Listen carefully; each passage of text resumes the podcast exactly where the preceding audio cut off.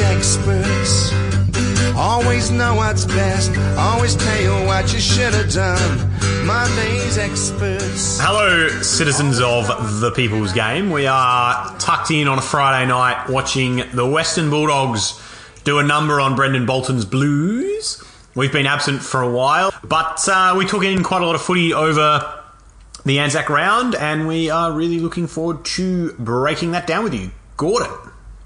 How you doing, Jack? Great to be back. Great to be talking footy and all things tangential to footy, including Anzac Day, where it stands within the footy, and a unique history, which we'll go into in book club, about how sometimes looking back to look forwards and to think about rule changes is quite an interesting little deep dive one can take. Because it seems like the problems we have in footy have always been the problems we've had in footy.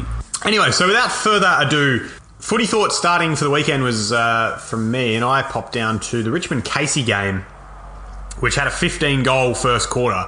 I was still buggering around in Richmond trying to park my car.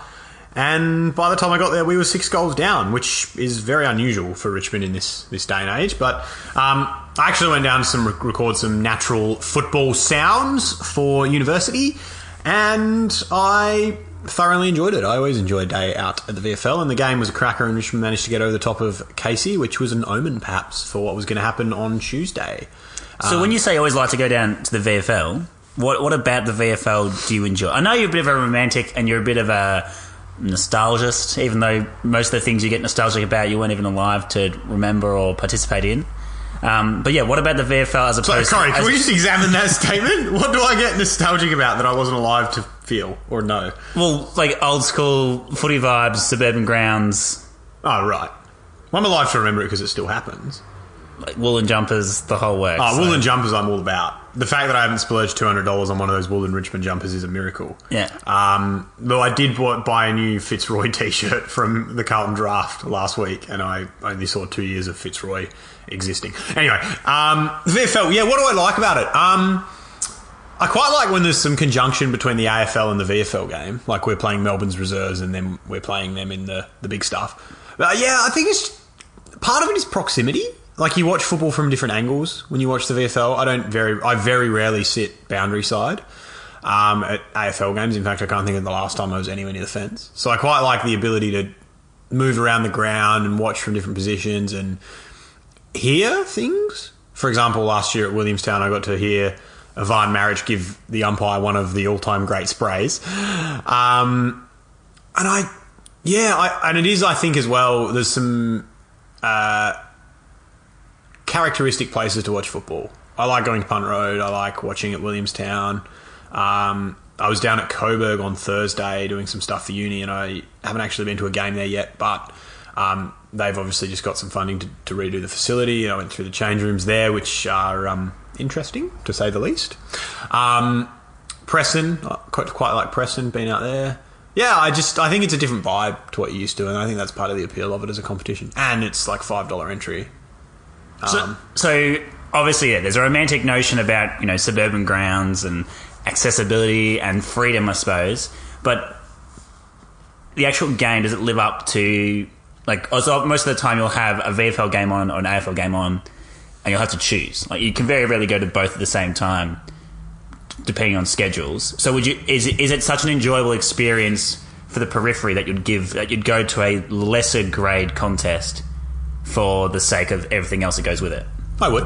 Yeah, and part of that is I was saying this actually. Like Coburg is five minutes from me. Like Preston's more or less the same. So if I was going to go to a VFL game there, it's a really easy experience. Going to the MCG is an hour into the city. It's not, you know, but by the time you get on a train and you faff around and you walk and you get there and you get there early, it's it takes up a whole afternoon. So I quite like that element of it. Um, and yeah, there were times last year I went to VFL games instead of AFL games. I didn't just go to a Richmond curtain raiser.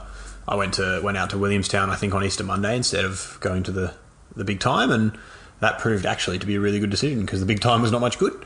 Um, but yeah, I think it's all those little things, and even just like you know being able to walk around and see pissed old blokes drinking tens is yeah, nostalgia's underrated. I reckon heavily heavily underrated. Um, And in terms of the game as a, as a contest, so yeah, Casey Scorpions versus the Richmond VFL side, how did it stack up Like how how far off is the standard compared to AFL? I know it's an unfair comparison because Well, you for have, these two, a mix part timers yeah. versus well, for these two teams, I think it was a very, very good standard of game. I thought some of the skills on show were good. I think some of the players on show were particularly good, like Tom Bugg.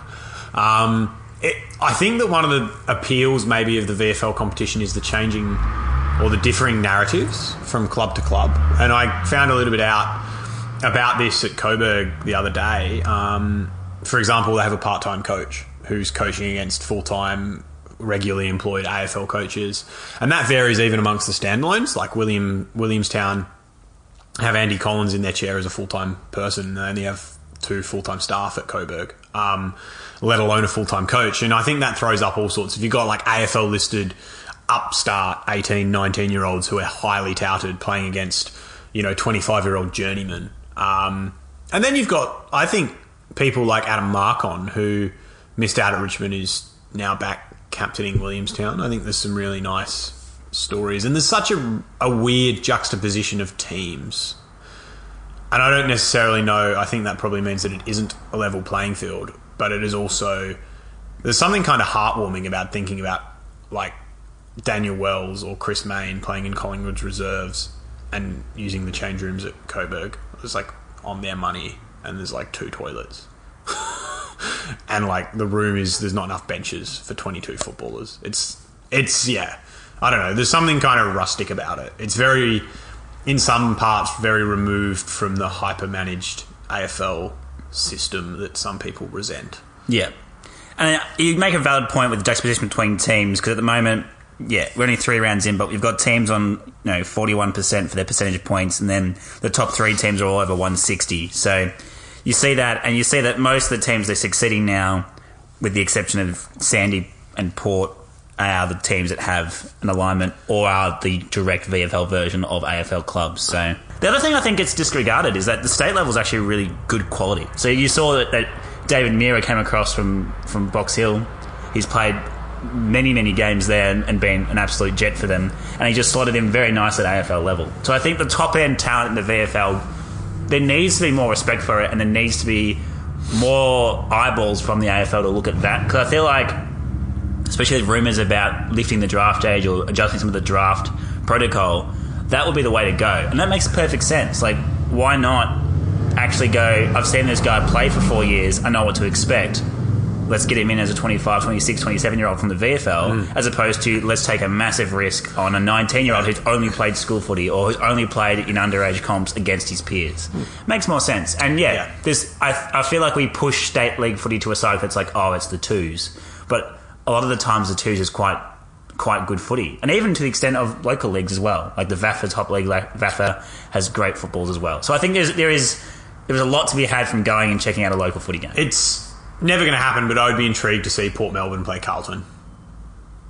Or, like, see a matchup like that. I would love to see the Foxtel Cup or whatever you want to Yes, call it, whoever wants to yes. sponsor it, come back. and that was such a that was such a good concept. But even just thinking about the VFL, and you've had quite a few good players in recent years out of um, state leagues. Like Podsy Adley was a big find, and then you had like guys like Kane Lambert, Liam Picken, uh, cut their teeth in the VFL for years, and then got a call up. And I think, I think it's a farm that isn't used enough. I think we've said that before Yeah. when we were talking about potential mid-season trade periods, etc. And I, I just feel that there's quite a bit of talent there, particularly at some of the standalone clubs. Um, absolutely. where the pla where the ta- talent obviously isn't listed in um, isn't listed by AFL clubs. Yeah. Um, but I mean, watching Richmond, it's very clear when you watch the established AFL teams, and I include the Bulldogs in this because when they were playing really well at AFL level, their VFL was doing exceptionally well as well. And I think that there's such a uh, a tangible, measurable thing for your ones in terms of how your twos are going. Like I've always kind of worked on the adage that if you want to look at find out what a good football team is, it should be about you know one of the things you should look at is who's not in it and how strong your twos are. And I think that's always really a really important sort of measuring stick for AFL clubs. I feel like so to skew the conversation slightly. A lot of state league chat is about you know the farm system. Can we grow talent for the top age or top to the, for the uh, top level? But does the VFL offer enough just as a standalone competition? Is there enough there to just to just be the VFL? So if if so, say if one day the AFL went to go and fully align ones and twos, so you play first and reserves, and then the VFL becomes its own standalone. Is there enough there to say let's do it? I think so because all of these clubs have very strong histories. Like if you look look at the history of some of these clubs, you're talking about clubs that are as old as the AFL clubs. Like Coburg, I think got into the VFA because of three clubs pushing across to the VFL in the 20s. So, and this goes back to kind of what you'll mention a little bit with the Anzac stuff later and the article that we're talking about. Um, there was always two comms in Victoria, and I guess the constructed idea is that the VFL was stronger because it turned into the AFL. Objectively, at the time, guys like I think Kevin Sheedy played for Prahran as well as Richmond. They used to play in both competitions at times. So I think it's a really interesting thing. So I think that the VFL has enough history, or the standalone VFL clubs have a long enough history to stand in an own in their own competition. I think having the AFL clubs, it's very clear that they all want to win it. Mm. Because if you win the VFL Premiership, it says a lot about like it's a it's a sought after thing now. It's not a it's not a reserves competition in the sense that it's a development league. Like so there isn't that now. And I thought if they, if they go to AFL reserves, I think that there'll be a way of working this competition into something that allows the standalone clubs to to remain in it. But from what I can gather, the indication is that that's not on the table right now. I know that there's always a bit of noise because everyone's always looking at what changes we might be able to make to the game to make it better. But also, I don't know if that change makes it better. That's a whole different conversation. But I hmm. think as it is right now, like it's a good competition to go watch in its own right and on its own merit. And the biggest appeal of it for me, and I'm not a father of four that I know of, is that if you have like four kids, it's five dollars to get into the VFL, and you can buy your sausages on the barbie for a dollar, and like you can take all of those kids down to the footy to watch a good standard for like twenty five bucks, rather than the AFL where it costs you one hundred and fifty, and it's like five minutes from home. You can walk down, which yeah, it, it's a like a really nice suburban feel and a family feel as well. So I like it. It's good. Tick. Nice. And to uh, round it out nicely, if you have a state league you want us to look up on or want to invite us down to your local club to watch a game and chat about that, hit us up at sc underscore mad underscore oz. We actually should host a people's game. The people's game game. well, that already happens with like the pub renegade leagues and No, but we actually need to get through. versus- We need to have me versus you, Oh. and we get to recruit various personalities. That would be intriguing. We should do that. Yeah. It'll be like The- yes, the- it'll the- be like yesterday's heroes, except we're today's heroes. yeah, today's hero is the people's are. game. Yeah, I love it. I, Love I it. reckon that's we need to schedule in a date. Brunswick Street Oval. Oh, you get to pick a home ground, so I'm choosing Best of three and then Brunswick Street ground. Oval's mine. We'll do a, we'll do a best of three grand final Yeah. series for Yeah. all those who. Um, I'll be at centre forward, centre half forward. Yeah. Um, I think that'll be good. Nice. Yep, clunking, clunking some big jukes. I've actually, and this is probably a little bit of a, a little bit off topic, but the reason I'm actually not much good at football is because I have really small hands for someone my height. So actually, clunking a mark for me is not that easy. oh, there you go. It has nothing to do with my ability to run at all. That's it's only the size. Do you have really hands. small feet as well for someone of your height? I've got like size 11s. Oh, People okay. your your feet must be massive. It's like, yeah. this conversation ends now. Fair enough.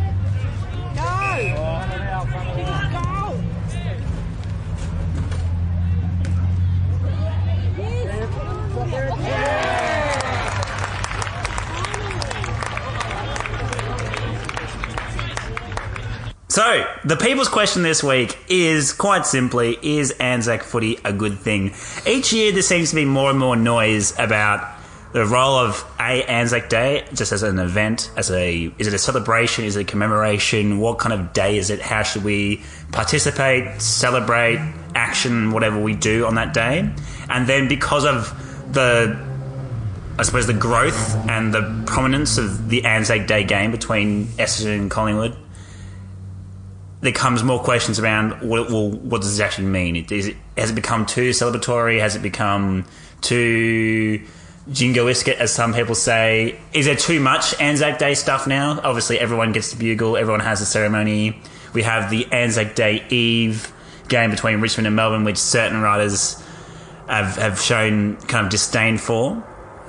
So to start us off, what's your thoughts on Anzac Day footy as a concept? Well, this started as a game, and I think this is like so. This is Anzac Day was struggling when this was brought in to the AFL when when this was brought in between Essendon and Collingwood, and um, So there's an interesting point there because it didn't. The Kevin Sheedy inspired 1995 Anzac Day game wasn't the first. Anzac wasn't the first Anzac Day Agreed, game. yeah. There was lots of Anzac Day games beforehand. by coincidence. some by coincidence, some by design, but never like Yeah. never two teams who owned the day. the day. Yeah, it was never sort of done. I, like I have no problem with the Anzac Day game. I'm sort of. I felt a little bit awkward when we were doing Anzac Day ceremonies like six days before Anzac Day, which is partly the, the design of the round because when it falls on a Wednesday, like that's just a bastard for everyone, isn't it? As Yeah. we'll go into later, but yeah, I, like yes is my is my simple answer. I just am not. Like I feel like there's a little bit of like okay, yeah, Collingwood and Essendon have it. Like, uh, like they sell out the MCG every year. Like, just just leave it. Like it's kind of a classic case of everyone wants a slice of the pie, but then it's also like this is not a pie, is it? Like this is Anzac Day. This is like commemoration of some fairly serious sacrifice for Australia. So I'm, yeah, I feel like it's a little bit overdone. Is all. And So I'm, you kind of get you've kind of sat on both sides of the fence I'm, there I'm because you've said the fence is yeah. because you've said it's a very important day. It should be commemorated properly, but how dare it get six days of commemoration? Because really, it's like they've, they've said there's an Anzac Day game because it happens on Anzac Day, but this round is Anzac Round. They actually named it that, so the, Yeah. it makes sense that every game has its you know last post hand beforehand, its moment of silence, its, its commemoration, its poignant moments before the game before the game starts. I suppose my initial question was, do you think that those pairings are acceptable? Like, do you like, is it appropriate to have sport on a day that initially or for many was a day of kind of like remembrance as opposed to celebration? Which comes back to the time, like when, when this was first came in, there was not a lot of hype around Anzac Day. No. Anzac Day now is very different to what Anzac Day was, say, in the early 90s, late 80s. Well, there's two perspectives here because I reckon it would have less of a place in public conscience if we didn't have the sport. So I think the sport allows us or lends us more opportunity to actually pay remembrance, which I think is a positive. I think in terms of national story, it's like I still find it a little bit problematic that this Anzac narrative is essentially a day that we invaded another country. And that's like our day of commemoration. I'm not saying that there wasn't a huge amount of sacrifice. I just think that that's not as simple and as straightforward as we accept it to be. Yeah, it's interesting that we have this day as well as Remembrance Day. So, like globally, Yeah. Remembrance Day is just is just for in general. War happened. It's pretty atrocious. It probably doesn't need to happen. Hopefully, each day we take a Yeah. take a day to remember and say, wherever possible, can we try and avoid this? Whereas Anzac Day, and it comes back to the great talk that we went and saw Waleed do about how Anzac Day and sport ironically, are the two things that kind of, Gallipoli- Gallipoli Australia, and Gallipoli sport, yeah. especially, and a sport are the two things that Australia has kind of tried to build their national, their outward facing national identity on. And it's kind of like, well, both of those are quite messy because a Gallipoli wasn't hugely successful. It's it's not really based on anything that's overly positive, and it wasn't really loved by the participants who came back afterwards. They, No. weren't, they weren't really going out there with, with pride. It was more like shame or avoidance. And Gallipoli, we also got bullied around by the British hmm. and sent over the hills repeatedly. And I'm not, again, horrible. But I like Remembrance Day because Remembrance Day was the end of the war. I, I feel like that is a more. Like, I'm more comfortable with a day where the war ended as a com- day of commemoration, if that makes sense. Yeah. I'm not. Again, I think Anzac Day still has a place. I think that we just have to be aware that it, its place in our national identity is more complicated. Um, because, like as we said when we saw Waleed, like it is all about war and sport. I think it's interesting that those two things have been juxtaposed into something so big now as well. Like I don't think that's no coincidence at all. Is is Anzac Day Eve a problem in your eyes? Like, is it a problem that we've now gone from just having Anzac Day to having the night before? Not really, because I feel like the whole round, like in reality, the whole Yeah. round is Anzac round. So the fact that we make a big deal about Anzac Eve is really again because there's opportunity to. the part where I get kind of squirmish is that I feel like there is a commercialization of Anzac done by the AFL. So they've gone, oh, it's a day off the next day, so we can get families there. It's, it becomes another opportunity for Friday night football. Let's get two teams who, at the time, were around about the same level of competitiveness. It'll be it usually will be a good game. There'll be a big crowd, and it's night time, so we get that dawn ceremony vibe, but at a more accessible time for, hmm. for, for families and for Yeah. guys when finishing off work and stuff. So that part, I feel like maybe the uh, is isn't opportunistic because obviously you know not all the money from ticket sales is going to you know RSLs Yeah, or I'm post-war like, I'm veterans and that cynical of stuff. about- There's a very cynical need. I'm there. cynical about the benefit, and there's also some really heavy rules. I only know this because of the job I work in. There's some really heavy marketing based rules around what you can and can't do with Anzac in relation to brands, and com- essentially, so you can't commoditize it and use it to sell products. And then we have an entire round that's still making the AFL huge amounts of, of money in the coffers. Um, that said, as a fan experience, I think Anzac Day Eve is brilliant. Like I was really gutted that I couldn't go. Like it was my probably my favourite game of the year. I think that's also partly because when you get the the, the bugle and the last post, that, that's all meant to be done in darkness. So there's something very very powerful about it on Eve, as opposed to Anzac Day itself. Um, but yeah, I mean, what would I like to see? Like, do I have a problem with the round? No. Do I have a problem with the day? Not. I'm so certainly don't feel anywhere near as strongly about Anzac Day as I do about Australia Day in terms of its level of appropriateness. So I reckon that I don't really have a problem with an Anzac Day round. I just think we need to be conscious a that it isn't as straightforward as like there needs to be some more discussion around what Anzac Day means and what it meant and why it is the day that it is because it's not just like cut Yeah. and dry. We went out and won a battle like. Um, and yeah, I, I would like to see more of the, I like you say, ticket sales. Like, why don't we just give all the profits to veterans? Like, is that a hard thing to do? Like, I don't know. Probably the last point on that one, I think, is do we that that coupling of sport and war, sport and battle, sport and the military and veterans? Do we leave ourselves open to going down that path of you know military commemorance and celebration rounds like we see in the US? So it becomes quite a very common thing in the US that they they pretty much use sport as a recruitment drive for the defense forces. And so you see it like they do it multiple times. Certain teams have kind of three or four games a year that's military around, and they change the uniform to wear you know military inspired kit. Um, it's very yeah very prevalent in both baseball and the NFL. And obviously, it only happens once. The round only happens once a year in AFL, but that coupling across you know AFL, NRL, Union, are three main winter pillars, which already have that kind of slip ups of going into synonyms about war and courage and battle. Is there a, is there a chance that this slides into that military focus? It's heavily nationalistic, and I am uncomfortable with that. Like, I think that, um, I think that the important thing with Anzac Day is not to focus on how amazing it was that. Oh, Australia, Australia. I think it's very much about sacrifice and about acknowledging how horrible war is as a thing, um, rather than making it something that's heavily nationalistic. I think the New Zealand element, I think, is really important with Anzac Day because I think it takes some of that away. It's very, it's very much, which is actually one of the reasons that I like Remembrance Day because it's a very much a multinational thing that's focused on large portions of Europe and the world thinking about what this did and meant. The only thing, the final thing I will say about the commoditization is I'm not sure that we need Anzac Day jumpers beyond just having the logo. Like I, Richmond and Melbourne going out the other night with specifically designed Anzac jumpers. I'm like, is that? I don't think that adds anything. It gives you another jumper to sell in the, club shop. Um, yes, you can auction them off for charity, but you can do that anyway. And I don't know if the print really enhances that. And it's very, very different to Indigenous, I think, Indigenous round where I was listening to a podcast last night about Hawthorn's Indigenous jumper coming out of the Tiwi Islands and Tiwi art. And I think that that culture is so heavily vested in art that it's such a good way for us to understand Indigenous culture. So having the Indigenous jumpers, I think, is a wonderful thing.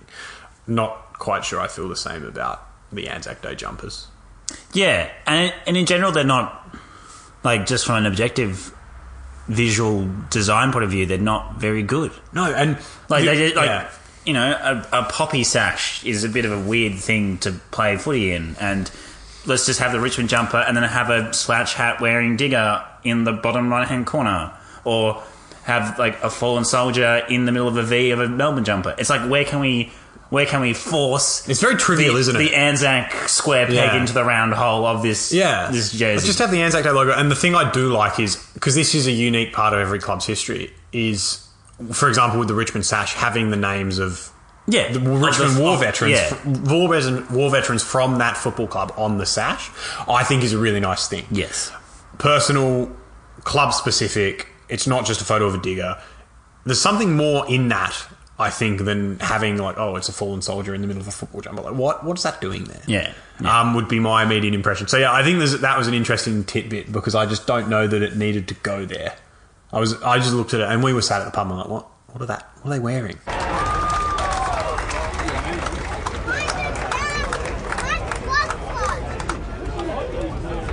So book club, and this is again, Gordo. You have, uh, well, you've done some deep, deep, deep, deep digging to the Yeah. bottom of the deep blue sea. So, as part of the Anzac Round, a writer by the name of Daniel Keane uh, wrote a piece about a game that was formed during the Second World War when US Marines were very prominent on Australian shores. Uh, and that sport became a thing called Ostus, spelled A U S T U S, obviously amalgamation of Australia and US. I don't know how you pronounce that really. Ostus, Ustus, who knows? But it's a wartime football that blended Australian and American uh, football rules. And the piece is very interesting. Like the piece itself is not to be like overly harsh, but it's like it's unremarkable. It's a it's a pure information piece It's heavily historical. Yeah. heavily historical, and he like it was obviously a, a, a bit like what I did, a tidbit that he found, did some research on, presented his findings for something that's nice to to publish on Anzac Day or during Anzac Round. So yeah, this piece kind of acts as a launching pad into a couple of different themes that often pop up in in AFL, and that being yeah rule changes and certain bugbears about the game, namely congestion. The AFL's absolute obsession with becoming an international game and how and how it can do and what needs to alter to do that, and obviously its its place with the Anzac history, wartime history, and, and where it kind of fit in back then when it was actually happening. So the sport, Ostis, was essentially just regular AFL football as it was in the 1930s and 40s, which is very different to the AFL football we have now, but with the addition of the forward pass you see in American football gridiron. So imagine a quarterback being able to throw at any time, at any place in the field, plus you can kick and mark and handball. And the major difference was that you can use the throw as a kick. They're they're interchangeable. So if you throw it and then you catch it or mark it, obviously it's it counts as a mark. It's not a, it's not a handball. So if you overarm throw it, catch it, that's a mark, and then you can have a shot for goal by throwing it as well. So you can throw for goal. I really want to see this played because I want to hear BT appropriately refer to someone being in the quarterback position, which is exactly what this gives you. He's he's playing that quarterback role for Hawthorn today, and he's literally getting the ball and wanging it with his arm 40 yards. That's what I want. This, this I'm so glad I've just I want to throw this at BT. Carry on. In fact, we probably should play our version of the People's Game as an Ostis game. Oh, this is just this game is going to be legendary. I do I know any Americans? Or any All we do like three, art? we do our three game series is Oh no! You know what we do? Versions. We do a game of Marngrook. Yes. A game of traditional Aussie rules. and a game of Ostis. Ostos. Oh, this is going to be the best three game series ever. All right, and so then continuing on, where it opened up for me is that partly it comes from this. Where it's opened for me is where it comes into discussion around the throw, and so for many, the throw would seem like a very artificial and outside thing to add to football. But in fact, that it wasn't the first time the throw had been introduced to football. So as part of this deep dive, I went into the throw pass era. Have you are you being familiar with the throw pass era? Uh, no, but I'm familiar with the flick pass, Yes. So which kind of still happens. during the 1920s and 30s, there was just severe, apparently severe issues about congestion. Oh, shock and behold, nothing's changed since you know is 100, 100, 100 years, years, ago. Um, and so the VFL and the VFA, who were two rival codes playing at the same time, took different approaches to this. And so the VFA went, you know what? Umpires can't tell if you've handballed it, or if you've slapped it, or if you've kind of thrown it, or whatever. So let's just let people throw the pill. So long as you, you have two hands on the ball and you don't throw it overhand. So you can't do the American pass, but you can do the rugby pass essentially. You can go in any direction, and that way, if you're tackled, and you, it's like immediate holding the ball essentially. So we'll let you throw it to get out of the way quickly, but other than that, if you don't get rid of it in time, you're done. Mm-hmm. And then congestion just disappeared overnight, essentially. That simple. Well, I was about to say that getting rid of congestion is a bit like leaving a porch light on for Harold Holt.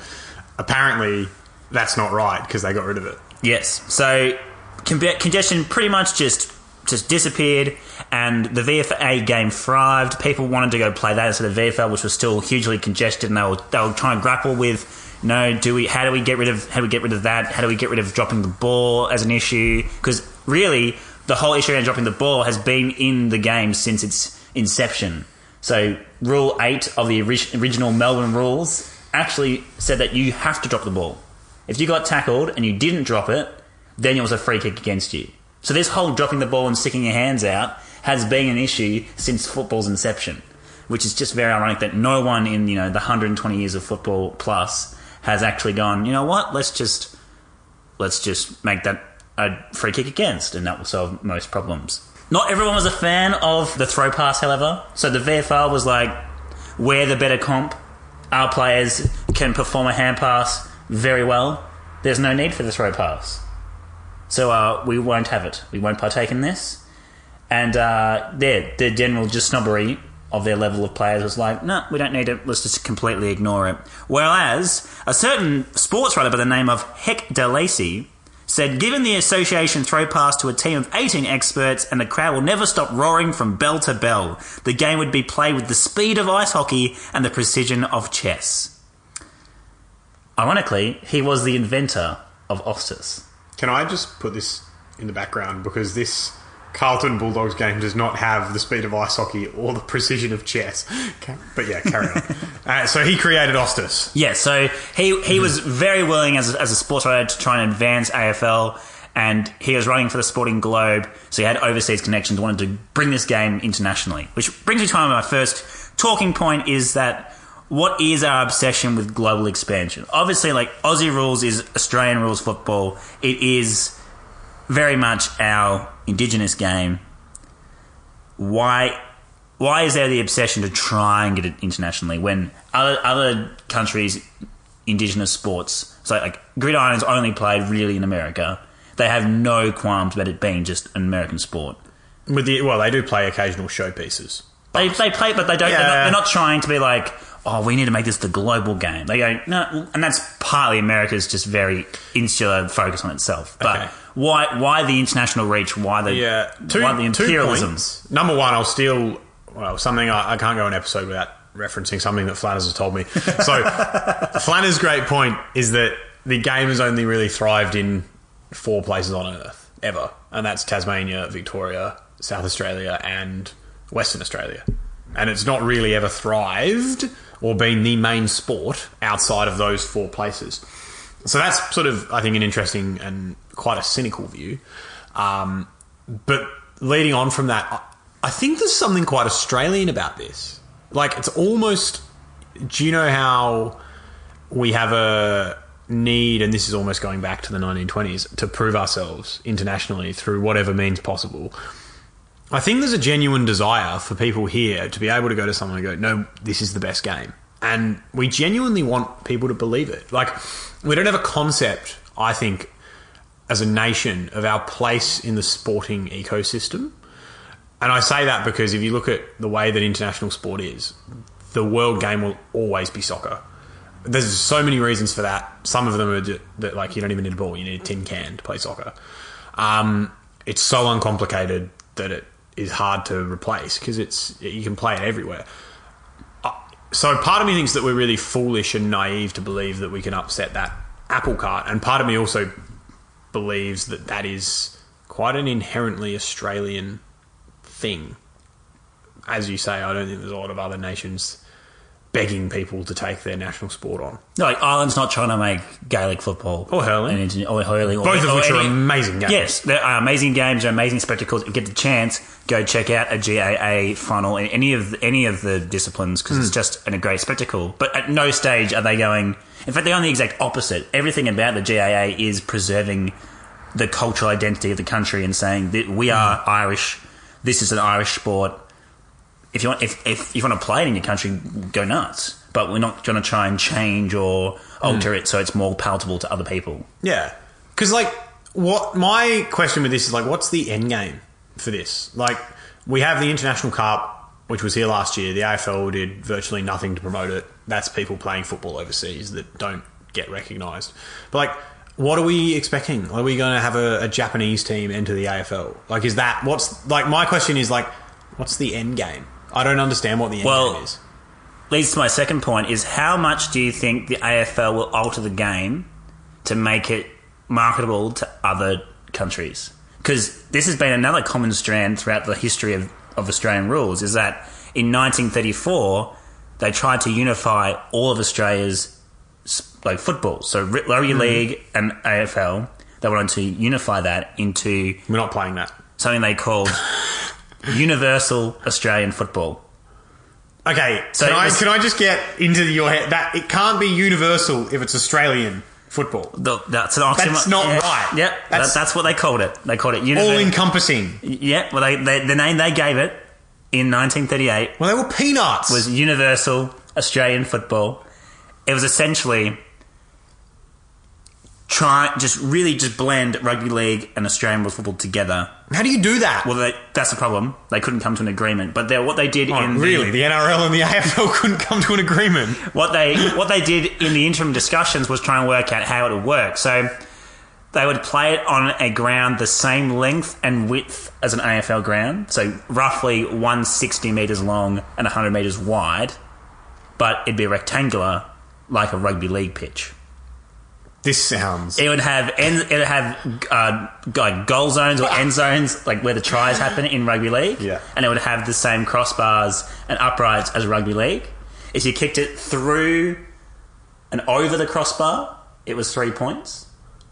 If you scored a try, it was two points. And if you tackled the opposition in their end zone or try zone, it was one point against. So you gave up a safety like you do in gridiron. Um, and then the other parts of the rules, I just try to like really mesh it in. So if the ball went out of bounds, it was a throw in on a square field. Uh, there was no scrums or tap restarts; they were all ball ups. Yep. You could mark, you could kick forward, you could throw, but only throw backwards, like in rugby league. Okay. And there was offside, like there is in rugby league. So you have to be behind your ball carrier, but only in your forward quarter. Okay. So, So if you thought AFL was a complicated game to umpire, watch, and explain to outsiders, try and try and meld two sports together that are completely completely dissimilar. There's there's not a lot of similarities between rugby league and AFL. AFL is about kicking the ball forward of players and chasing it. Essentially, it's a very basic level. When you watch twelve year olds play it, they get the ball, they kick it as far as they can, and everyone chases after it. yep.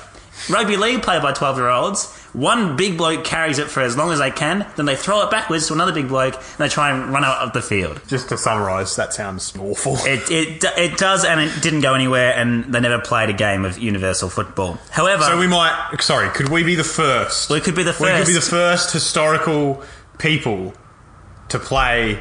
a game of universal football. That, that excites me.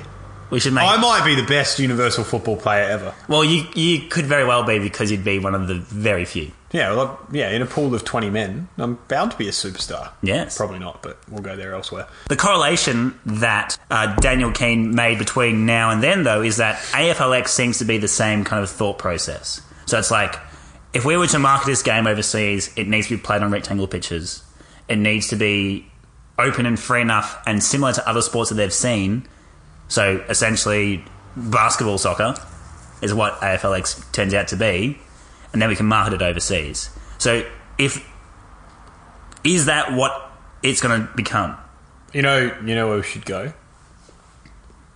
Yeah, we should we should go overseas to Tasmania and just chuck a team there, and all this money that we're pissing down the toilet to go to Shanghai, Just just put a team in. You know, give Hobart one and Launceston one and Burnie one for all I care. Like, come on, like fair dinkum. This is not going to happen. Like AFLX was a shit show. Like it was terrible. And like, Well, you say that, but I think only purists think that. There are a lot of like outside fringe fringe watchers actually really enjoyed the spectacle. I'd love to have shown it to someone that hasn't seen a proper game of Aussie rules and actually got what they thought. But yeah, I, I mean, all of this is just feeds on to the point that like I'm still perplexed by the desire to try and internationalize. I don't get it. Like, why? What was wrong with the approach 10, 15 years ago where we'd play the odd preseason exhibition game at the Oval in London so that that ex- expats could go along? Like, chill, good. I think I don't know why it's. I, I just don't. It doesn't make sense to me. we are we are reaching a point though where the world is so global and so small that you can potentially lose talent to other sports. Now, well, why were we trying to create universal football in the 30s? Like the world was a pretty big because place. they were well that universal football was an attempt to take over the rugby states so the rise of ben simmons to become one of the best 15 basketball players in the nba the return of andrew bogut from the nba as you know a, a championship winner to come back and really blow up the nbl suggests that what is already a very large participation sport and a sport that has provided us lots of AFL footballers in the last kind of 15 to 20 years could become the actual route. There becomes now a pathway where you can, go to America. And yeah, if you're really good at football, you can you can maybe earn half a million dollars a year. If you're really good or good enough to play an, an NBA game once, that's five million bucks right there. So that's five years worth of AFL in one year of NBA. Yes, there's taxes and all that kind of stuff involved, but in terms of the payoff, it's the same thing that cricket had when the AFL came in. It was like you could play cricket, you know, muck about in the state leagues for a while, maybe get selected for Australia. There's only 11 spots, and you know that's your wage payoff. I'll choose footy as a year 12 kid. Now it's yeah, like and BBL as- has changed, changed that, that as well. again. Yeah. Yeah. Well, as now it's like basketball is pretty much one of the most widely widely participated sports in, in the junior ranks, and also it's Hmm. universal. So it's played across all states. There's no need to change, change the rules and you know satisfy all customers. So that's why I think there's there's this deep urge to make it international, so that you know you can become a superstar and people overseas will pay for it and pay to watch this game, and therefore we can pay our players more and keep our talent. There's a bit of a talent arm race going on, I think, in sports. no, there is. I have no doubt, but we're kidding ourselves. Like we're kidding ourselves if we ever think there'll be a day where the AFL catches up to the NFL in terms of the amount that players are paid. I just like seriously, like who who's like who's like the I don't know the logic checker at AFL House or the, There is the, none. the poli- the rationality police. Like There is none. There isn't one clearly. So basically, what we've learned today on this podcast is that Every problem, no, every no problem is new.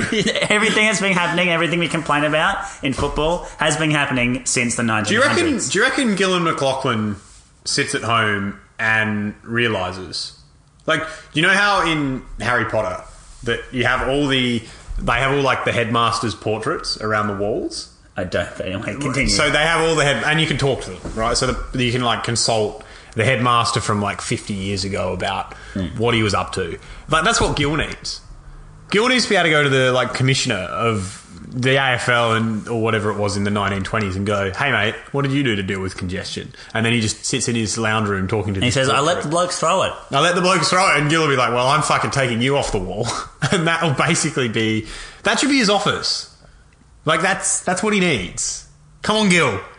Sort of. Surely we can get some talking portraits in this day and age that are so. original, that will actually respond to you and have a conversation.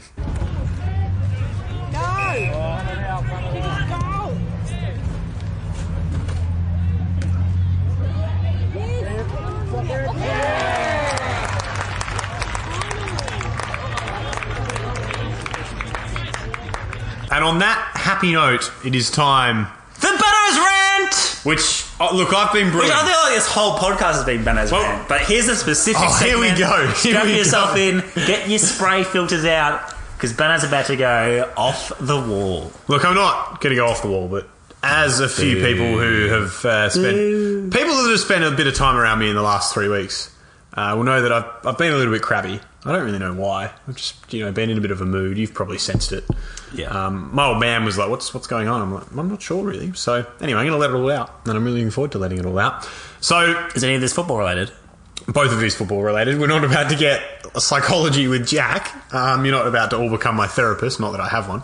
Um, so the grand final time slot has been agreed on uh, not a few hours ago, and I'm sat there in the car and I'm driving around, and sometimes when I drive around, I talk to myself, and I was talking to myself about um, why we need to change the grand final time, but then by extension, why we're so upset about the potential of the grand final time changing. Like, this was one for my old mate Will. It was very much like much ado about nothing, and I'm just sat there and I'm like. Like why? Why? Why are we so ridiculously caught up on this? Like, if you play the grand final at five ten, guess what? Jack's still going to watch it. If you play it at two ten, guess what? Jack's going to still watch it. If you play it at either time, guess what? Richmond are still probably going to win it.